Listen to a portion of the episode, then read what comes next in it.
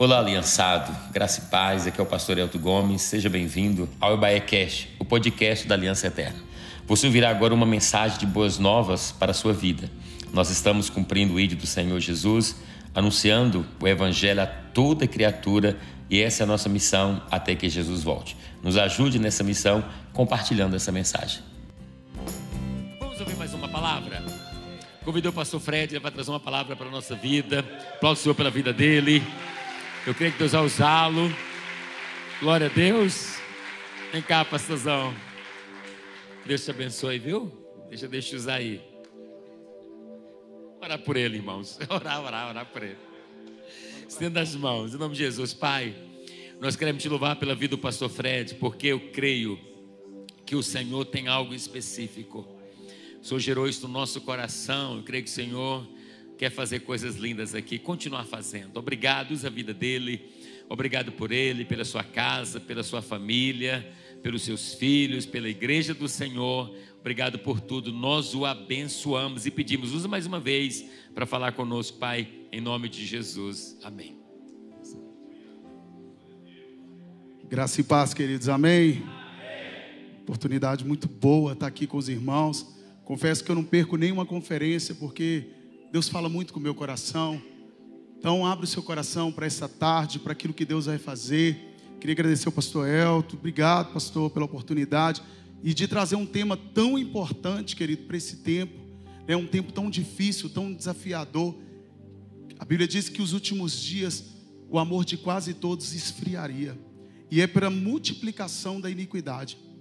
Quero trazer ao coração dos irmãos algo que muitos estão ainda cativos, aprisionados, talvez pelos sentimentos, talvez pela rejeição, por situações pela qual a vida impôs sobre vocês. Mas hoje nós estamos aqui porque nós cremos no poder de Cristo Jesus para curar, para salvar e para libertar. Amém ou não amém? Você pode aplaudir o Senhor? Aleluias. Glória a Deus. Abra sua Bíblia aí comigo no livro de 2 Samuel, capítulo 11.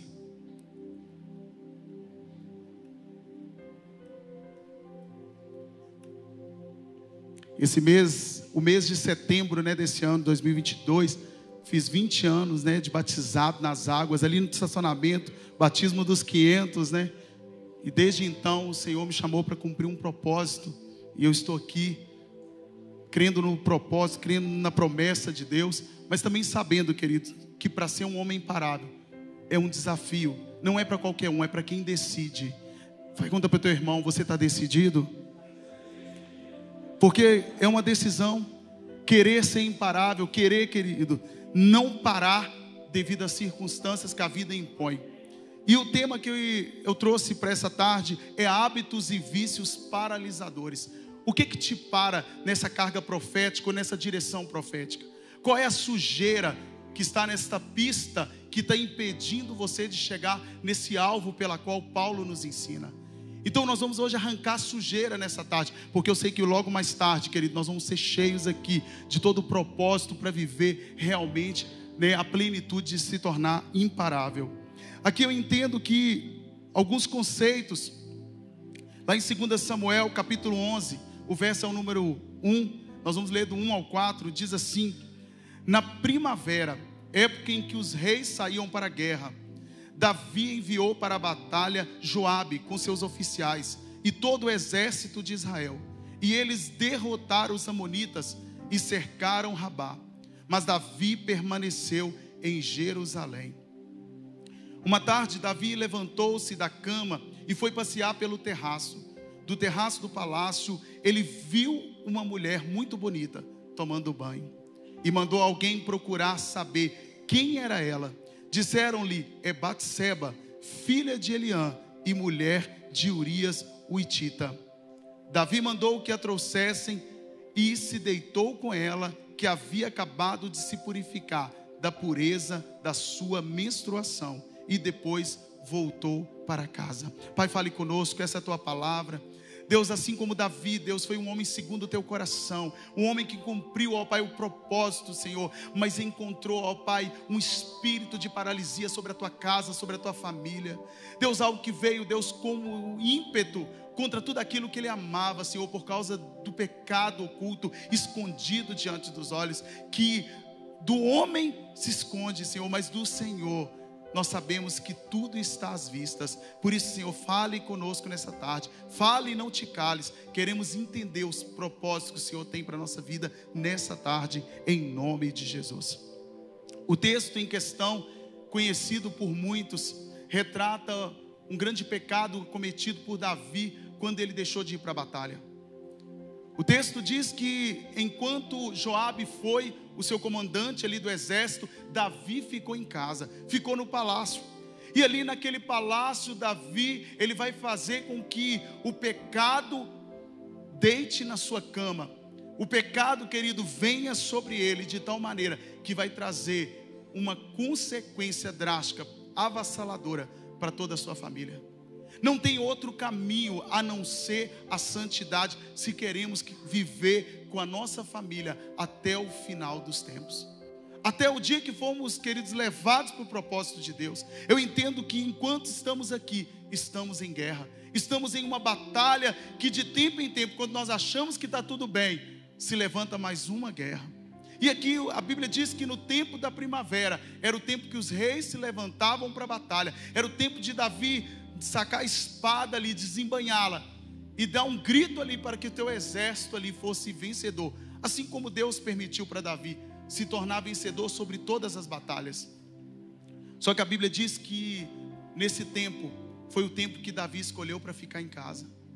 Foi um tempo que ele escolheu não ir para a guerra. Foi o dia que ele perdeu a sua batalha dentro de casa.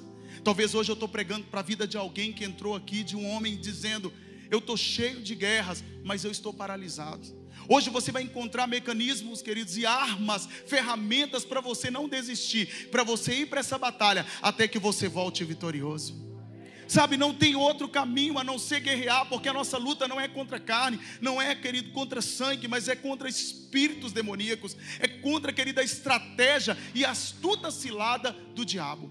Por isso que muitas vezes nós não vemos, porque ele vem sorrateiramente. Você viu aqui na pregação, aquele pastor que caiu, ele caiu por algo tão sorrateiro, até imperceptível, imperceptível aos teus olhos, mas ele caiu.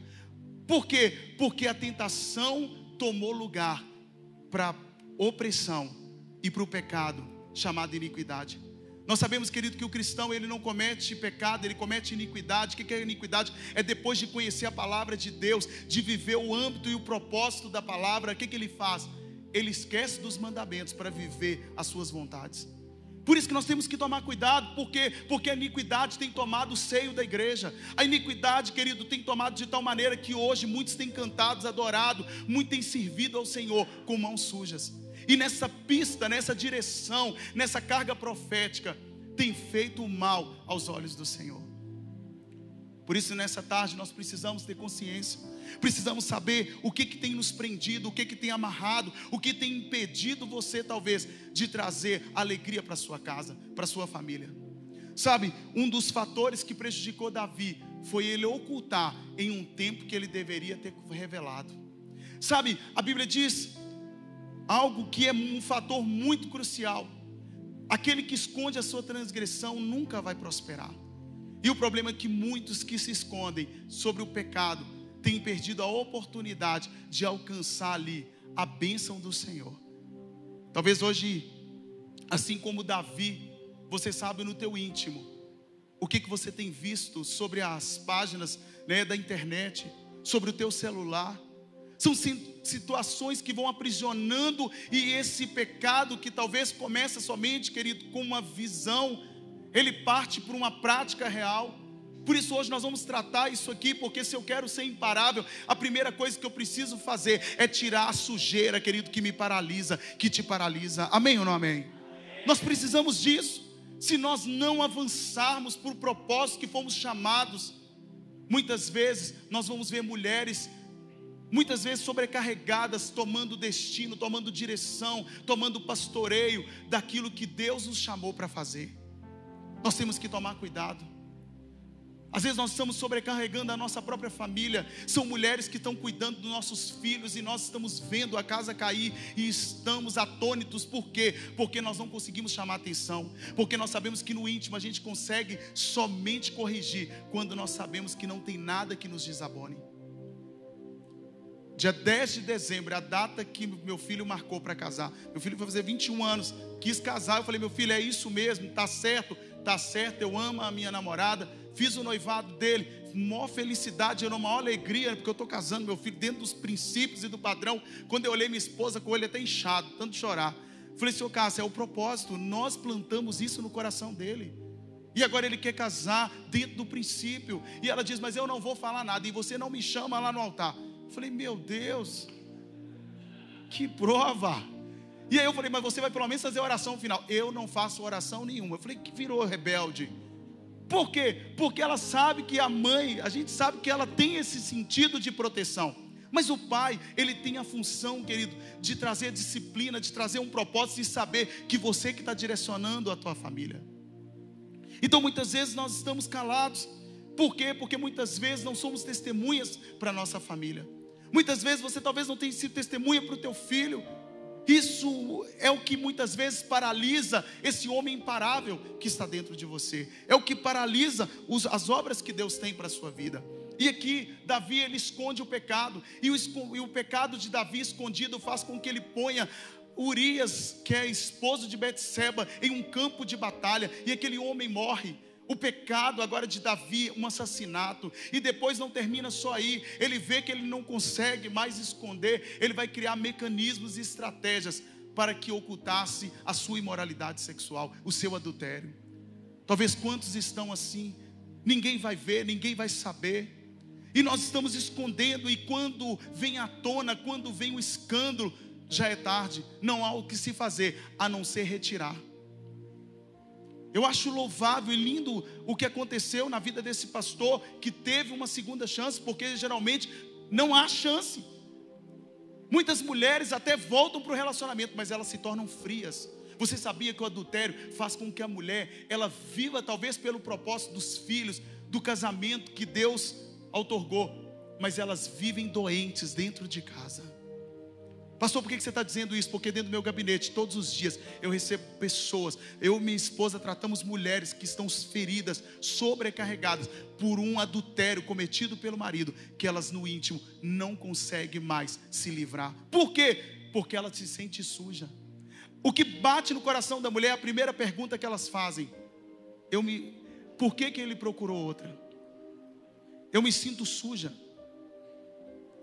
Isso faz com que de fato não seja como era antes, por quê? Porque existem situações, querido, que são para perda. E o adultério não foi um propósito estabelecido por Deus, mas pelo diabo. Satanás, ele odeia o sexo. Por isso que tem muito homem paralisado na prostituição e em vários lugares, mas chega dentro de casa não funciona. Por quê? Porque sabe que no íntimo o mesmo demônio que agia, o mesmo demônio que intentava com a fornicação, é o mesmo que paralisa com a frigidez e com a frieza emocional dentro do relacionamento sexual. Então nós temos que falar disso e falar num tempo como esse e num propósito de uma conferência, querida, onde nós precisamos ser imparáveis, é abrir o coração e dizer: sou eu. É eu abrir o coração e dizer: eu sou parte desses que tem sido influenciado e dominado pelo valente, que é Satanás. Sabe, aqui eu entendo que quando se trata da área sexual, ou dos desvios ou disfunções nessa área, a primeira coisa que muitos fazem é como Davi, é se calar e se esconder. Deus pediu Natan e disse: Natan, o profeta Natan, vá até Davi. Ele chegou lá, contou uma história para Davi. E Davi falou que esse homem pague quatro vezes pelo pecado que ele cometeu. E agora Natan diz assim: esse homem, esse prostituto é você. Aquela hora, Davi, ele cai em si e ele vai descrever um dos salmos mais lindos, que é o Salmo 51. Um salmo onde eu vejo um coração em arrependimento, um coração realmente genuíno para uma transformação. O que Deus quer fazer de você aqui, nessa tarde, é transformar o teu coração, talvez um coração sujo, maquinado para os sentimentos, para os vícios pornográficos, em um coração limpo e um coração que agrada o coração de Deus. Esse é o propósito dele. Olha o que, que o Salmo 32, verso 3 diz. Coloca aí para mim. Diz assim o Salmo de número 32. Quem escreveu? Davi. Ali ele começa a soltar o coração, ali ele começa a entender que tudo o que ele retém vem contra ele, mas o que ele confessa e deixa, a misericórdia de Deus se renova sobre ele. E aqui o texto diz assim: quando eu guardei silêncio, quando eu me calei, envelhecer os meus ossos pelo meu bramido em todo o dia, porque de dia e de noite a tua mão pesava sobre mim e o meu humor se tornou em sequidão de estio. Confessei-te o meu pecado e a minha maldade eu não encobri. Dizia eu: confessarei ao Senhor as minhas transgressões, e tu perdoastes a maldade do meu pecado. Sabe, quando eu olho para esse texto, eu vejo, querido, que só tem uma forma de ser transformado: é confessando é dizendo para Deus as áreas da sua vida que ainda te paralisa, que ainda te torna refém do diabo. Davi, ele fez com que o pecado tivesse sobre a casa dele, que a espada tivesse sobre a sua família. E o problema de muitos hoje é que a casa está em desordem por causa dos pecados escondidos e que estão estabelecidos dentro da família. Por isso que nós precisamos transformar aquilo que o Satanás quer fazer da tua família em uma família abençoada por Deus. Sabe, um dos pontos que a gente fala, eu disse para o pastor, eu ia colocar umas pesquisas aqui, ontem ele falou a respeito disso, e eu quero trazer como base para você entender que isso não está longe da igreja, está dentro da igreja. Segundo então as pesquisas, o número de pessoas que buscam conteúdos pornográficos, elas crescem de forma avassaladora. Para você ter ideia, 28 milhões de usuários por segundo acessam sites eróticos. São feitos mais de um bilhão de downloads de material pornográfico a cada mês. Você tem uma ideia de como o mundo está? Como a acessibilidade da pornografia tem entrado dentro das nossas casas, dentro das nossas famílias, dos filhos? Por quê? Porque não se tem mais regra. Hoje, se você colocar qualquer palavra voltada ao sexo, você tem, vai ter milhões de sites que vão declarar isso. Nove anos presta atenção, é a idade média em que uma criança tem o seu primeiro contato com a pornografia. É muito novo, eu tenho uma filha de 9 anos. Eu fico olhando, às vezes eu fico protegendo ela, e eu protegi minha filha tanto que agora quando eu entro no banheiro para escovar dente, ela fala comigo assim: "Dá licença, quem mandou você entrar?" Eu falo: "Meu pai, calma, minha filha, é o pai". Ela falou: "Não, não entra". Porque às vezes nós queremos blindar porque o mundo está assim. Eu vi uma reportagem esses dias de um ator que ele, vai, que ele diz assim que ele tomava banho com a filha dele de 11 anos e achava normal. Esses dias nós tivemos uma família que falava assim, pastor, mas lá em casa todo mundo fica pelado dentro de casa e tudo. A Bíblia fala, queridos, que nós temos que tomar cuidado para não descobrir a nudez do pai, da mãe. São situações que nós precisamos voltar, sabe, o coração, para quê? Para os princípios da palavra do Senhor. Isso trouxe um grande escândalo na mídia, porque a mídia desaprovou, a própria mídia. Disse assim: como assim? Como é que você toma banho com sua filha de 11 anos? Se fosse um menino, tudo bem. Eu tenho lá, eu tenho, eu tenho, eu sou pai de quatro filhos, tem só uma moça. Os meus meninos a gente fica mais à vontade, mas com ela, meu filho, é igual eu falo, nem com box lá ela está deixando eu entrar. Porque isso é a convicção e a certeza que ela tem. Ela já está preparada para situações. Não deixo meus filhos dormir em casa de ninguém. Desde quando era novo. Agora tem de 20, tem 16. Eles já têm noção. Mas a gente precisa guardar os nossos filhos dessa imoralidade que o mundo está lá fora. Tem alguém me entendendo? Sabe, nós precisamos tratar isso. Olha o que o pastor disse, eu quero confirmar essa fala, porque 68% dos homens que vão à igreja, eles acessam a pornografia regularmente. Eu tenho uma agenda terça, quinta e sexta, e elas são lotadas, eu fico o dia inteiro lá. tratando o problema de pornografia, prostituição e adultério. E pior, é homem que não faz nada com a mulher, mas fica preso dentro da pornografia. São situações que nós precisamos hoje, como homens aliançados, dizer: eu preciso tratar a minha família, meu filho, meu primogênito, mas também a igreja do Senhor, com aqueles que estão vindo carregados de sujeiras, mas para isso a gente precisa nos limpar. Sabe, olha o que, que diz: 76% dos jovens entre 18 a 24 anos estão presos, amarrados aos sites pornográficos, à pornografia. Nós estamos falando de 76%. 49% tem amigos que acessam regularmente. Por que tudo isso? Porque a imoralidade, ele é comparada ao pecado da feitiçaria. E o Brasil, querido, é um país feiticeiro. É um país que tem um misticismo muito forte religioso. Nós viemos de uma geração, ou nós viemos desses 500 anos, de um espiritismo, de um baixo espiritismo. Viemos de, um, de português com uma imensa idolatria e de uma pagelança indígena. Todo cantinho de interior tem um terreiro, tem uma, uma benzeção.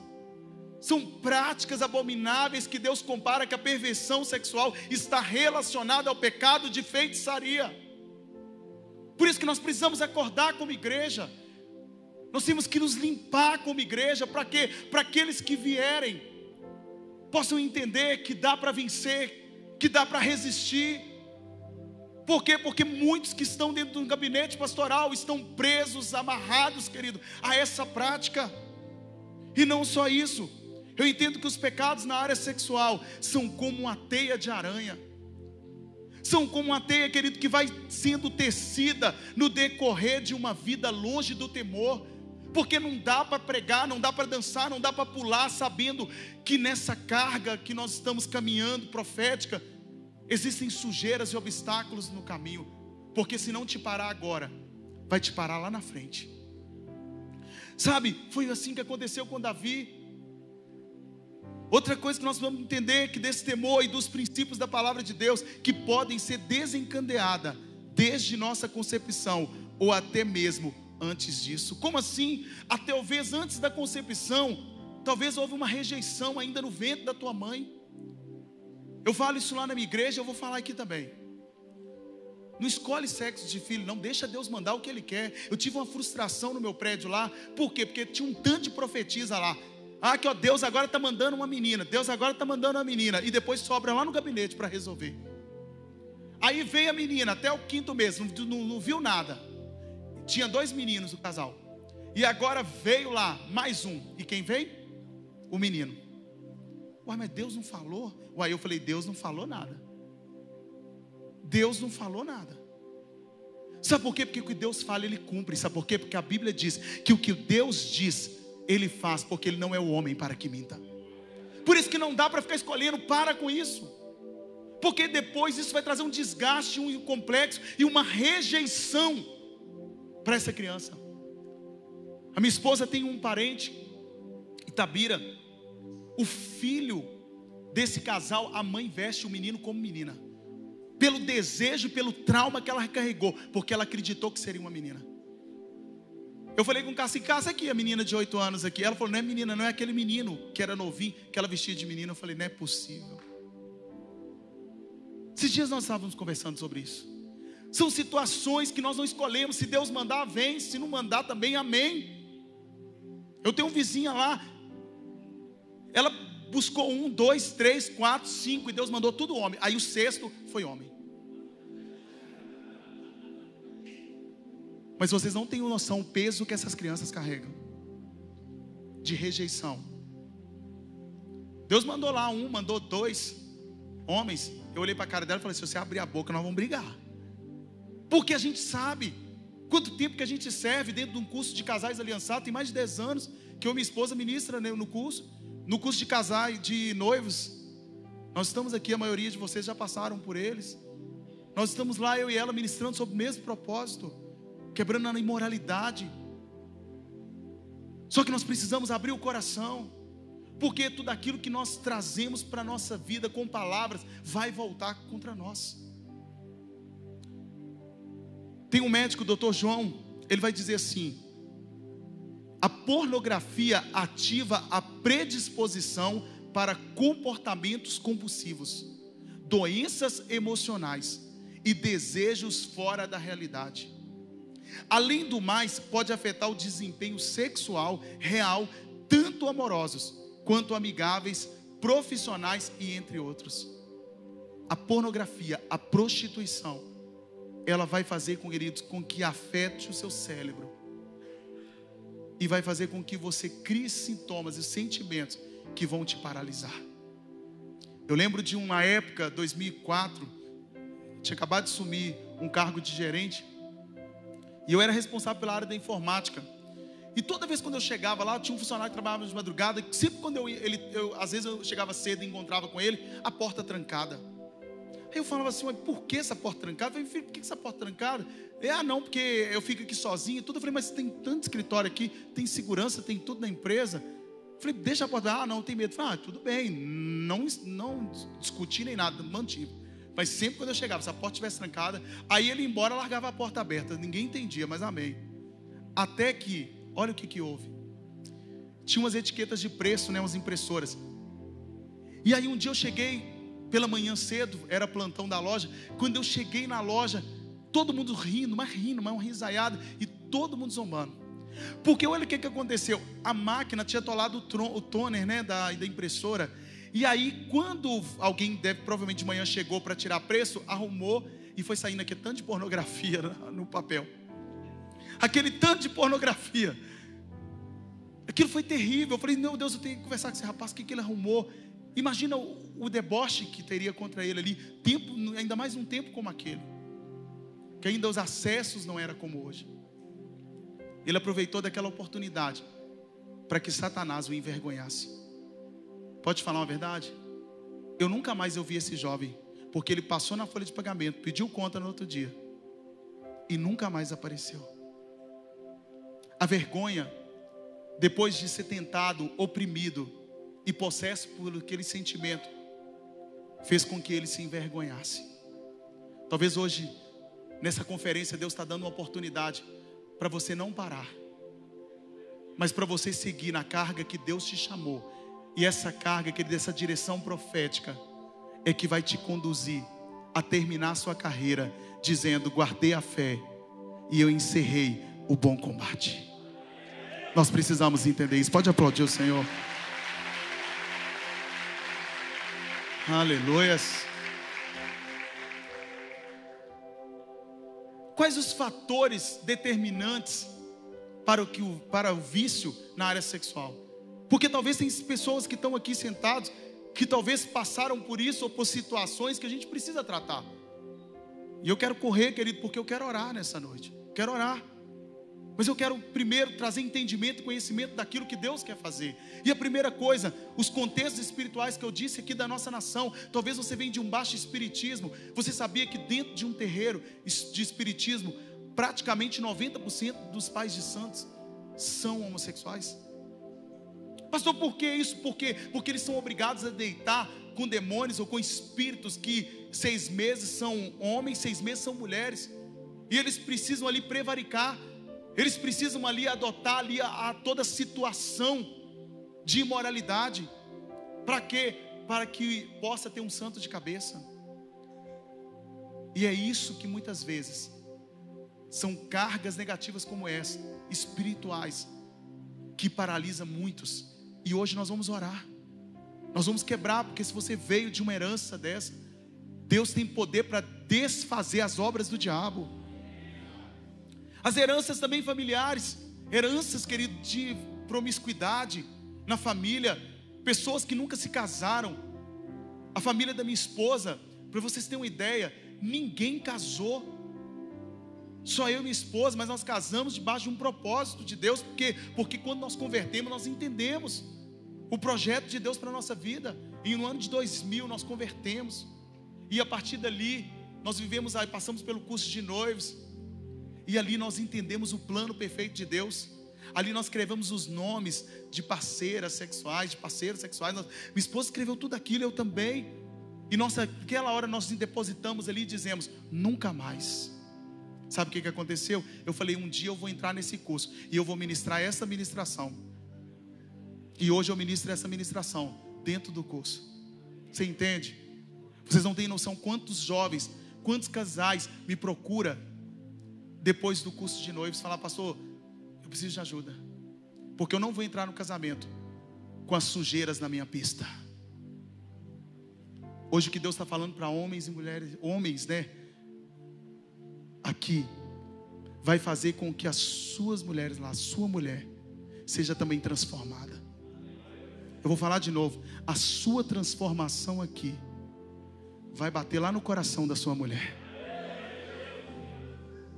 A primeira coisa quando nós viemos de uma conferência como essa, a mulher pergunta: Como foi? Só que você não vai falar muito, você só vai fazer o que o pastor mandou aí, ó, a ordem. E eu gostei da estratégia. Só que nós precisamos pensar: as nossas atitudes valem muito mais do que as nossas palavras. Por isso que nós vamos trazer isso de uma forma diferente. Porque se você foi arrogante até aqui, talvez porque o, a imoralidade sexual faz isso. Às vezes esse, esse temperamento arrogante está, está nos dando sinal de que? De um conflito de um problema talvez que precisa ser resolvido. Outras coisas, filhos gerados em altares de demônios. Filhos bastardos que nascem fora da aliança de um matrimônio, de um casamento, são consagrados a altares, porque a Bíblia diz que nenhum bastardo entrará na congregação do Senhor. Você sabia que a maioria dos filhos que nós tratamos são bastardos? Nós quebramos a bastardia no encontro, nós quebramos a bastardia e depois daquilo eles rompem, porque o bastardo não olha nos olhos, o bastardo tem dificuldades, várias dificuldades. E uma delas é reconhecer quem ele é. Por isso que nós precisamos hoje tratar. Talvez eu estou falando para alguém que é bastardo aqui e nunca quebrou, não teve uma oportunidade de quebrar essa bastardia, tomando aí agora uma nova aliança em Cristo Jesus, porque a Bíblia diz que Ele é a nova e eterna aliança. Sabe, também a falta de cobertura e responsabilidade paterna, ou seja, a falta de cobertura de muitos homens tem dado aos filhos uma falta de identidade sexual. Porque o pai é ele quem dá identidade para o filho. É o pai, não é a mãe. Se o pai dá identidade para o teu filho, você pode ficar em paz. Porque você tem que dar a identidade. Nós atendemos um, eu, minha esposa, um menino de 10 anos. Esse foi um dos casos muito difíceis. Porque ele chegou com a mãe dele lá na, na, no gabinete e diz assim: a mãe disse assim: olha, ele tem um problema com homossexualidade e tudo e tal. E quando nós fomos tratar ele, eu disse assim: você é homem, Deus te fez dessa forma. E fomos explicando para ele desde o Éden, desenhamos para ele que minha esposa tem todo o mecanismo para mostrar isso para a criança. Ele diz assim: eu não quero ser igual ao meu pai, porque meu pai bate na minha mãe, eu tenho raiva do meu pai. Ou seja, ele não queria a identidade do pai. Ele não queria ser homem porque ele ligou a identidade do pai de bruto, de alguém que espanca, que bate com a sua identidade. E ele disse: Eu não quero porque eu vou ser assim. Olha que situação difícil, que situação constrangedora, porque, porque faltou ali uma direção do pai para o filho. Outra coisa também são os abusos que os filhos muitas vezes, ou que você talvez já sofreu, e você nunca teve a oportunidade de declarar e dizer: fizeram isso comigo. Por quê? Porque trouxe marcas na sua vida. Marcas que te fazem você lembrar, e muitas vezes você se torna impotente porque você lembra daquele cara, daquela pessoa, ou daquela situação pela qual você foi exposto. Então nós precisamos hoje resolver e colocar diante do Senhor. O sadomasoquismo, que é o prazer, querido, feito através da dor. Homens que estão amarrados, veio do mundo, está na igreja, mas coloca a esposa, sabe, a um desvario, a um estado de loucura. E você sabia que muitas que procuram, procura a gente para dizer que não suporta mais viver da forma que o marido quer, na, enquanto à área sexual. Ou seja, nós tivemos um caso de um homem que essa moça, ela ela tentou várias vezes suicídio. Várias vezes suicídio. E nós fomos achar a raiz do suicídio, dela dessa tentativa. E nós descobrimos que o marido dela fazia ela passar por várias situações na área sexual. Colocava ela como uma cachorra no ato sexual. E ela se sentia todas as vezes depois do ato que ela era obrigada a fazer, sentia suja. Ele amarrava ela. Ele tornava ela como uma prostituta e várias tentativas de suicídio dela. Pastor, quem disse isso? Não foi ela. Foi o diabo que agia na vida dela tentando suicídio. Aí nós descobrimos a raiz do problema. São situações que nós muitas vezes não compreendemos, mas o inimigo está lá operando. Nós tivemos um, um rapaz, um jovem, que ele era muito namorador ali na, na, igreja, muito namorador, terminava, de três três meses ele terminava e namorava com eu. Eu falei, olha cara, pelo amor de Deus, o que está acontecendo? Até que um dia ela disse assim, uma das que ficaram com ele, que era mais velha, disse assim: aconteceu isso e isso, pastor. Eu falei, o quê? Depois que eu me relacionei sexualmente com esse rapaz, ele me largou. E aí eu falei, será que é por isso que todos os cultos que a gente ministrava, um culto de louvor, no momento do louvor, ele manifestava. E nós não conseguíamos achar a ponta. E eu falei, filho, vem cá, o que está acontecendo com você? Ele falou, não sei. E é como se ele estivesse sendo flagelado mesmo. E aí nós vamos tentar descobrir o que, que aconteceu, o que, que aconteceu. E aí uma dessas mulheres que ele se envolveu, ela revelou, ela contou o gatilho que fazia com que ele estivesse preso. Toda vez que ele conseguia o ato sexual com a parceira, ele abandonava. Por que, que ele abandonava? Porque ele estava preso dentro de uma zona. Quando ele trabalhava no centro, ele ia lá, usava e largava, usava, largava. E aí nós conseguimos descobrir o problema. E quando nós descobrimos o problema, eu, ele não precisou falar nada, só falei com ele assim, filho, eu sei onde você está amarrado. E aí ele teve que confessar aquilo diante de Deus. Ele teve que entregar aquilo assim como Davi. E a partir daquele dia, eu posso dizer para vocês, em Cristo Jesus, Deus deu ele uma família, uma esposa. Hoje ele tem uma criança, um filho maravilhoso. E ele está livre das prisões do diabo. É isso que Deus faz quando nós entregamos. Quando Deus opera, querido, através da confissão, através da resposta. Mas não para por aqui tem os adultérios, a mulher lisonjeira, que prende os sentimentos e os pensamentos do homem, o sexo fora do casamento é pecado, a Bíblia ainda continua sendo a mesma, amém? Então continua sendo pecado, e talvez é uma das ministrações mais difíceis que eu ministro aqui no, no curso de noite, porque tem uns caras que olham para minha cara e dizem assim: nada a ver, até a hora que começa a oração. Até a hora que começa a oração. Porque a vontade de Deus é libertar, porque a Bíblia diz que o Filho de Deus manifestou para desfazer as obras do diabo. Deus, querido, quer trazer liberdade e desfazer as obras do inimigo. Outra coisa é a bestialidade, é o sexo com o animal. O sexo com o animal tem sido hoje uma prática cotidiana de muitos homens, prendendo, querido, há situações que a própria Bíblia diz que é confusão. A Bíblia fala que isso é confusão, não dá para entender. E você acha que isso é algo longe de você? Eu atendi uma mulher, pastor Rony sabe disso. Ela separou do marido porque ela pegou o marido em cima da cama com a cadela. E nós fomos tentar resolver essa situação e não conseguimos, por quê? Porque para ela, aquela cena que ela enfrentou, foi suficiente para ela nunca mais aceitar um relacionamento. São situações que Satanás vem, vem, porque a Bíblia diz que o ladrão não vem senão para matar, roubar e destruir. Outra prática também presente por causa do sadomasoquismo é o sodomismo é a prática que Sodoma executava e que Deus foi lá e exterminou, que é o sexo anal. O sexo anal, querido, é uma aberração patológica. Sabe, o ânus é excressor. Então nós não podemos nunca pensar, querido, em deflorar a esposa através dessa prática. Isso é abominável aos olhos de Deus, é aberração. O que Sodoma fez, Sodoma, queridos, eles não tinham satisfação mais somente ali com a mulher, mas também com os homens e com as práticas sodomistas, que é através da prática do sexo anal. A Bíblia diz que quando dois homens vieram a Ló, enviados de Deus, a Bíblia diz que eles desejaram aqueles homens para uma prática de um sexo anal. Desculpa falar dessa forma, mas isso é uma aberração. E hoje, se você tem cometido, você vai parar, porque você só vai tornar imparável se você arrancar sujeiras do teu caminho. Não tem outro destino. Isso é uma aberração. Isso fez com que toda uma Sodoma fosse destruída. Porque aos olhos de Deus essa prática é abominável.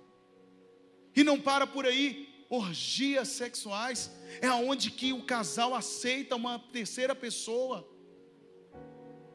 Um dia um casal de crentes me procurou, um casal de crentes me procurou.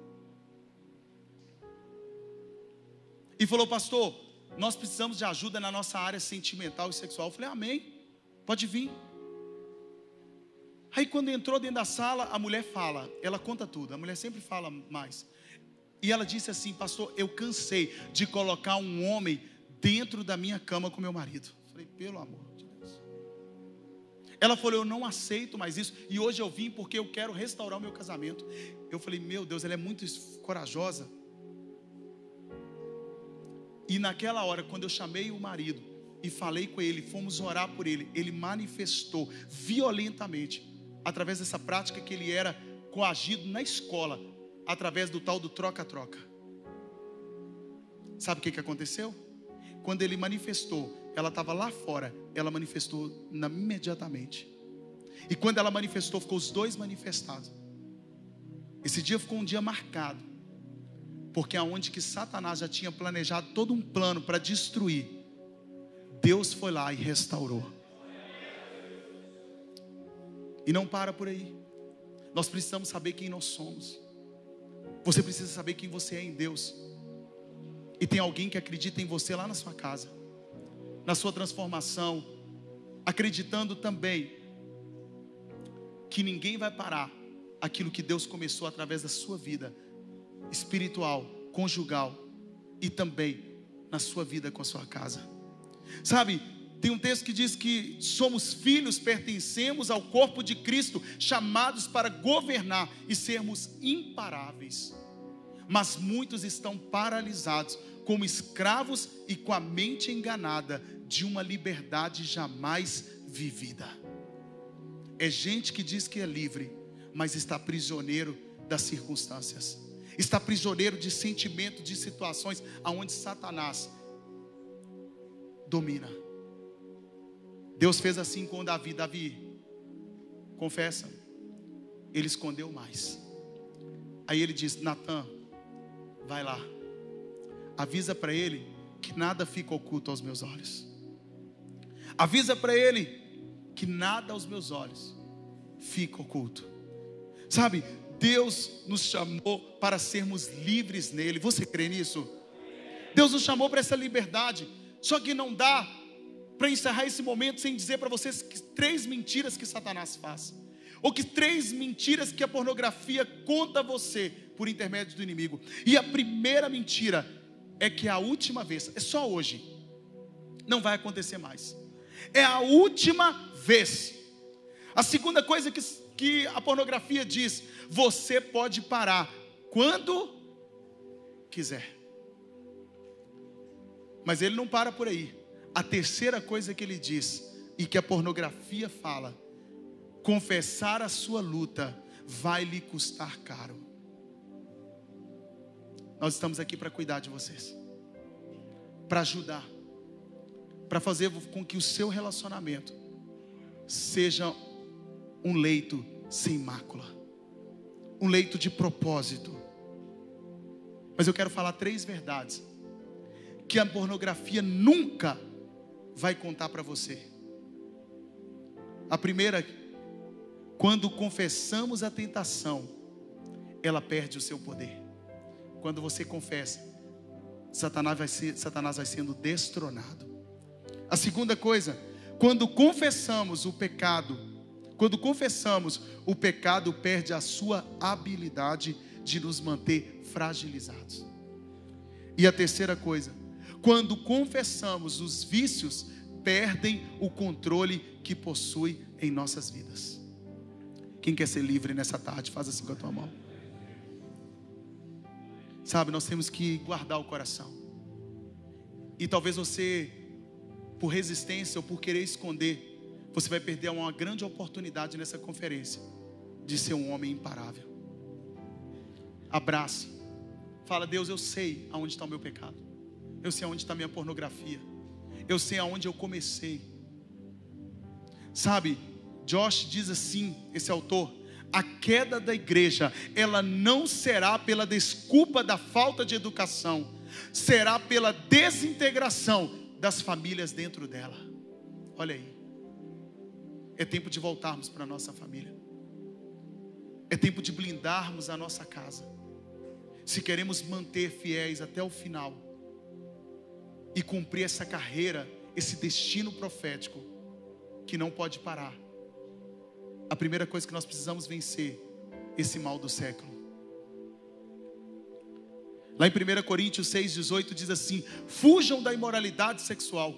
Qualquer outro pecado que uma pessoa cometer é fora do corpo, mas aquele que pratica a imoralidade sexual peca contra o próprio corpo. É por isso que nós temos que ser vigilantes.